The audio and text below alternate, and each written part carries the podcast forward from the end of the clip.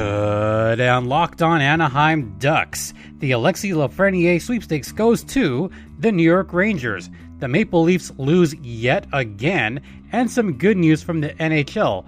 All of this on today's Locked On Anaheim Ducks, part of the Locked On Podcast Network, or TLOPN, or TLOPN. How's everyone doing? I'm Jason JD Hernandez, coming to you live from sunny Southern California. And this is day, I guess, 150 something of not having any hockey in SoCal. In fact, it has been exactly, exactly five months since the Anaheim Ducks last played at the Honda Center against the St. Louis Blues. But I want to welcome you all to Locked on Anaheim Ducks. We have a couple things to get to. So, first, I want to remind you that you can hear this show via Apple Podcast, Google Podcast, Spotify, Stitcher Radio, or wherever you hear your podcasts. Don't forget to rate, comment, subscribe if you have not already. And once again, thank you all for joining me this season and for your continued support of this podcast. So, the big news that happened on Monday was obviously phase two of the NHL draft lottery for 2020 if you guys recall from last month, there was a bit of a crossover with myself and Sarah Avampado, frequent guest of the program, and we gave our own list as to teams that we did not want to win the draft lottery, to win that number one pick. After last weekend's, I guess, fun, I shouldn't say fun, I mean, it was craziness more than anything else. There were eight teams in the running for that number one pick. Yeah, eight teams. Those eight teams were, and I'll give a certain order here. The eight teams were the Pittsburgh Penguins, the Edmonton Oilers, the Carolina Hurricanes, the Florida Panthers, the Nashville Predators, the Winnipeg Jets, the New York Rangers, the Minnesota Wild. Yeah, those were the teams that had the chance at that number one draft pick because on phase one of the lottery, pick number three went to the Ottawa Senators. Pick number two went to the LA Kings. Pick number one was a placeholder team, which prompted phase two to activate. And that phase two happened on Monday, which was yesterday, August 10th. And the way they did this was pretty cool. They had a whole red carpet treatment for the ping pong balls. Yes, they actually brought the ping pong balls in a massive suitcase, and each of the ping pong balls had the team logo on it. This was going to be a straight up one out of eight chance for one of those teams to win the draft lottery. So every team had a 12.5% chance. Those eight teams that I mentioned, and I will mention them yet again.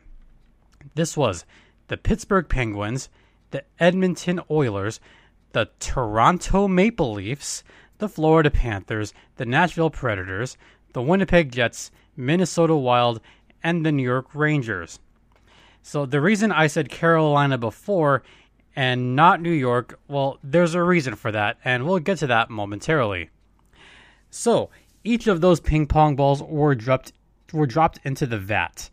And what happened next pissed off a lot of fans in Canada honestly, I don't mind this too much. Most people were really hoping that Toronto would not get that pick, and most hockey fans' dreams kind of came true in a sense because the New York Rangers won the Alexi Lafreniere sweepstakes. They will have the number one overall pick in the 2020 NHL draft, which will take place after the Stanley Cup has been awarded and I have to assume we're going to get that far at this point. So the Rangers, the New York Rangers, they have the number one pick. They've had the number one pick recently. They got Kakko on a number one pick not long ago. So you got to think that the Rangers are going to get the number one draft pick in Alexi Lafreniere, the speedy left winger from Rimouski, QMJHL.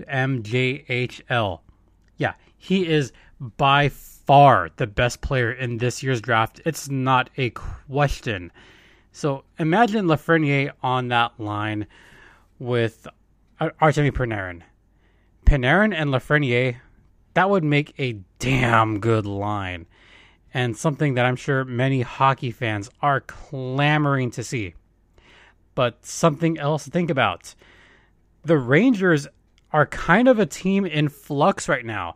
As I mentioned last time, could this have been the last game in goal for one of the greatest goaltenders of all time, Henrik Lundqvist? Is he on the way out? Is he going to retire? We don't know. Who exactly is going to be on the backstop for the New York Rangers come next season? What do some of their off-season moves look like?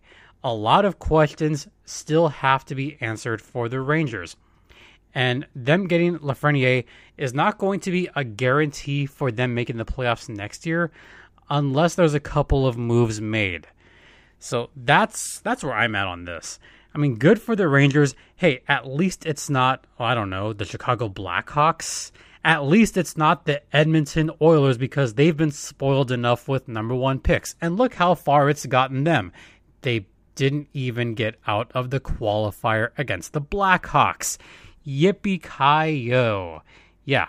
Imagine being an Edmonton fan saying, oh, we didn't get the number one pick again. Oh, boo hoo. You're fine. You're fine. You got Draisaitl. You got Connor McDavid. You're fine. Hey, at least it's not, I don't know, the Penguins. Yeah, imagine that storyline if you had Crosby on the way out and Lafreniere on the way in. Yeah, it's an, an embarrassment of riches. One team that I was kind of hoping would win it was the Winnipeg Jets because the placeholder team that would have won that draft lottery was the Winnipeg Jets way back when phase one started. But you know what? They're just one of those teams that cannot catch a break because the Winnipeg Jets drop all the way down to the 10th slot. And we will get to all that after the first intermission. So stay locked in, folks.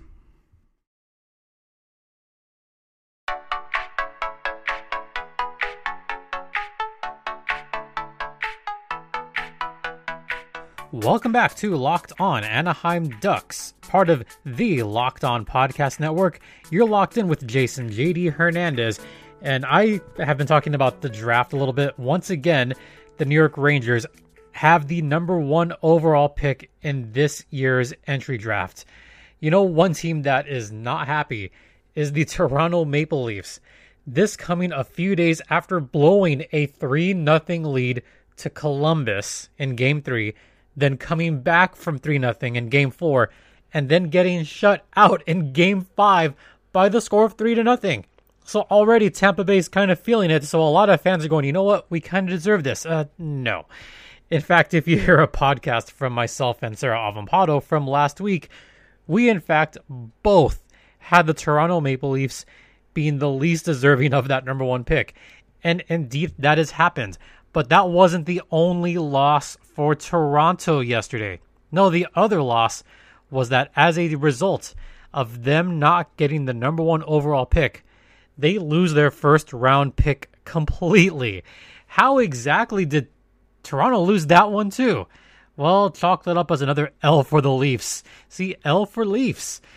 So they had a 1 in 8 chance of winning. That didn't happen.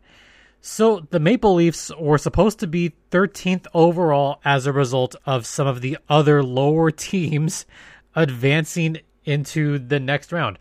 So Toronto would have had the number 10 seed if Chicago had lost, if Arizona had lost, if Montreal had lost, and even if Columbus had lost. If all the regular teams would have lost, then Toronto would have had a 10th pick and that would have been fine.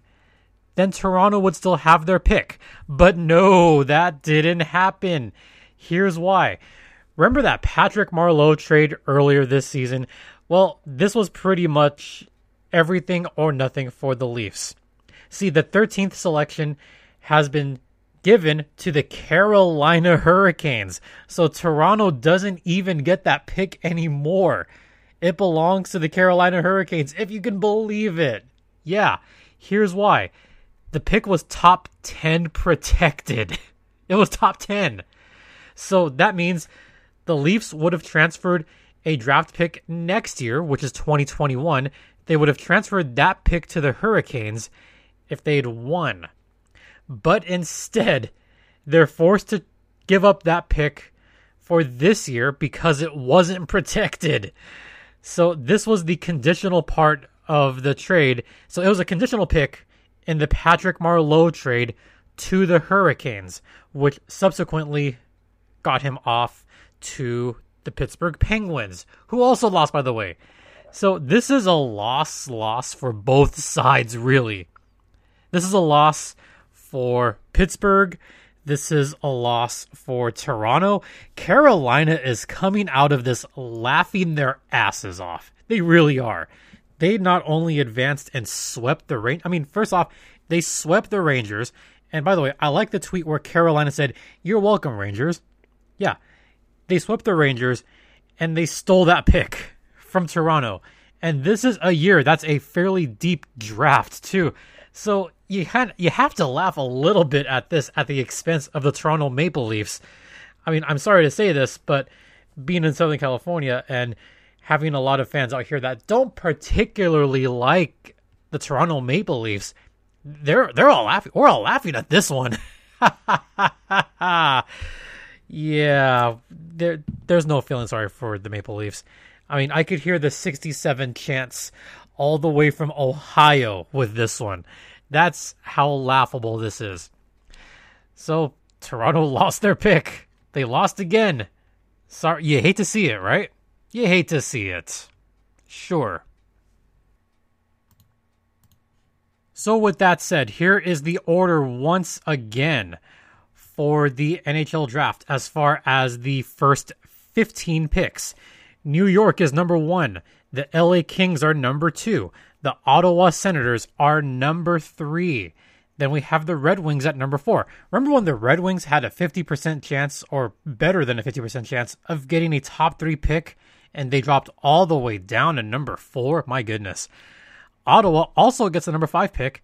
The Anaheim Ducks have the number six pick. I mentioned this name all the way back in 2019. Alexander Holtz. Watch out for him to be the number six pick. I still think he would be the best fit for the Anaheim Ducks in that number six pick because by then you got to think that Lafreniere is going to get drafted. Quinton Byfield's going to get drafted, likely by the Kings. Tim Stützle, he's likely going to go to Ottawa. After that, I mean, we're pretty. I'm pretty sure on the four and five pick, I think it's going to be Cole Perfetti and Lucas Raymond. Alexander Holtz slots in right there for the taking for the Ducks. So I'll, I'll talk more about draft stuff later on this summer. Number seven pick goes to the New Jersey Devils. Number eight, the Buffalo Sabres. Now we get to the teams that lost in the qualifiers. Number 9, Minnesota Wild. Number 10, Winnipeg Jets. Number 11, the Nashville Predators. Number 12, the Florida Panthers. Number 13, the Carolina Hurricanes via the Toronto Maple Leafs. Yep, you heard that right. Edmonton is number 14, and the Pittsburgh Penguins have the number 15 pick. Everything after that is not set yet because remember, Despite the fact that the Bruins won the President's Trophy, they're the number four seed. If they lose in the first round, that pick could move up into the mid 20s.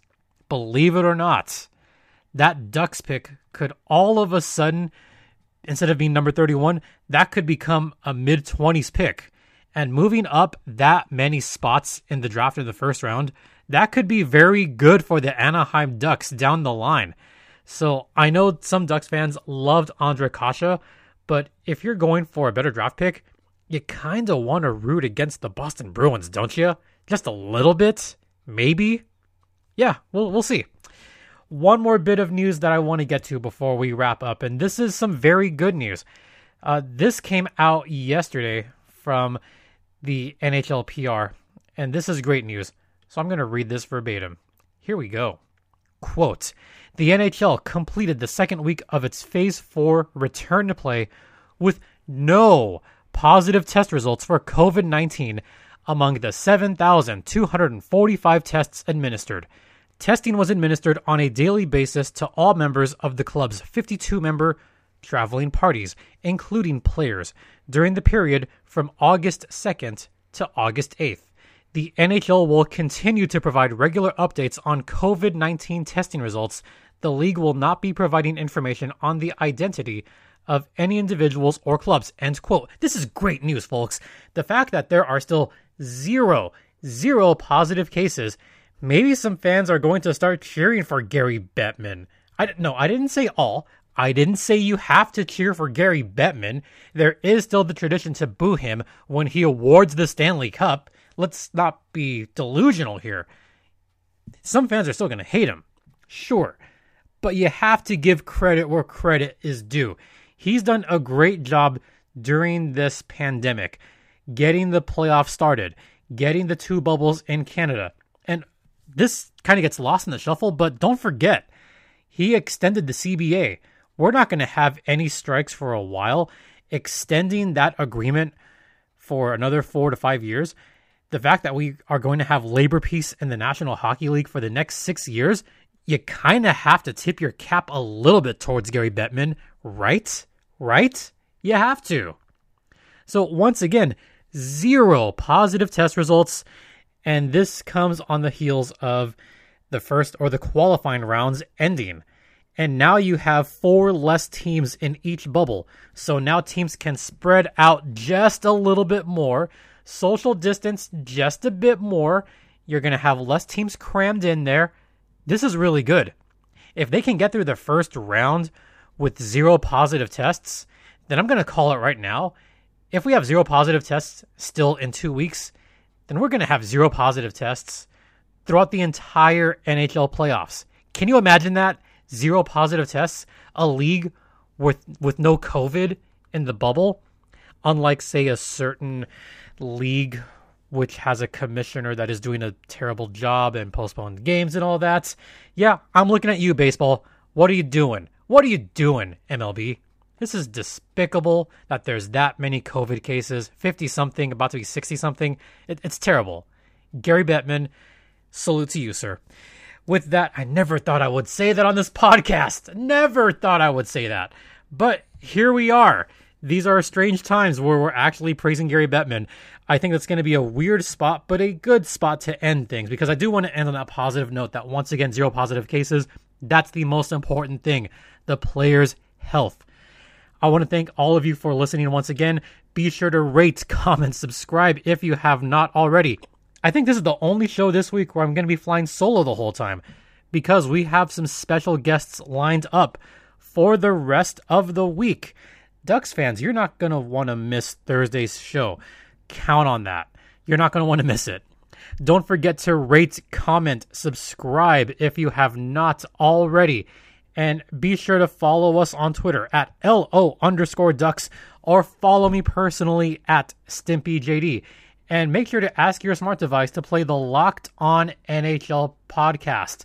Uh, our good friend Sarah Avampado, friend of the pro- program, she hosts Locked On NHL, and so does Justin Morissette, among others. So be sure to check that out once again. And thank you, everybody that's listening. Thank you for sticking through this. And I just want to remind you guys to be kind to everyone out there.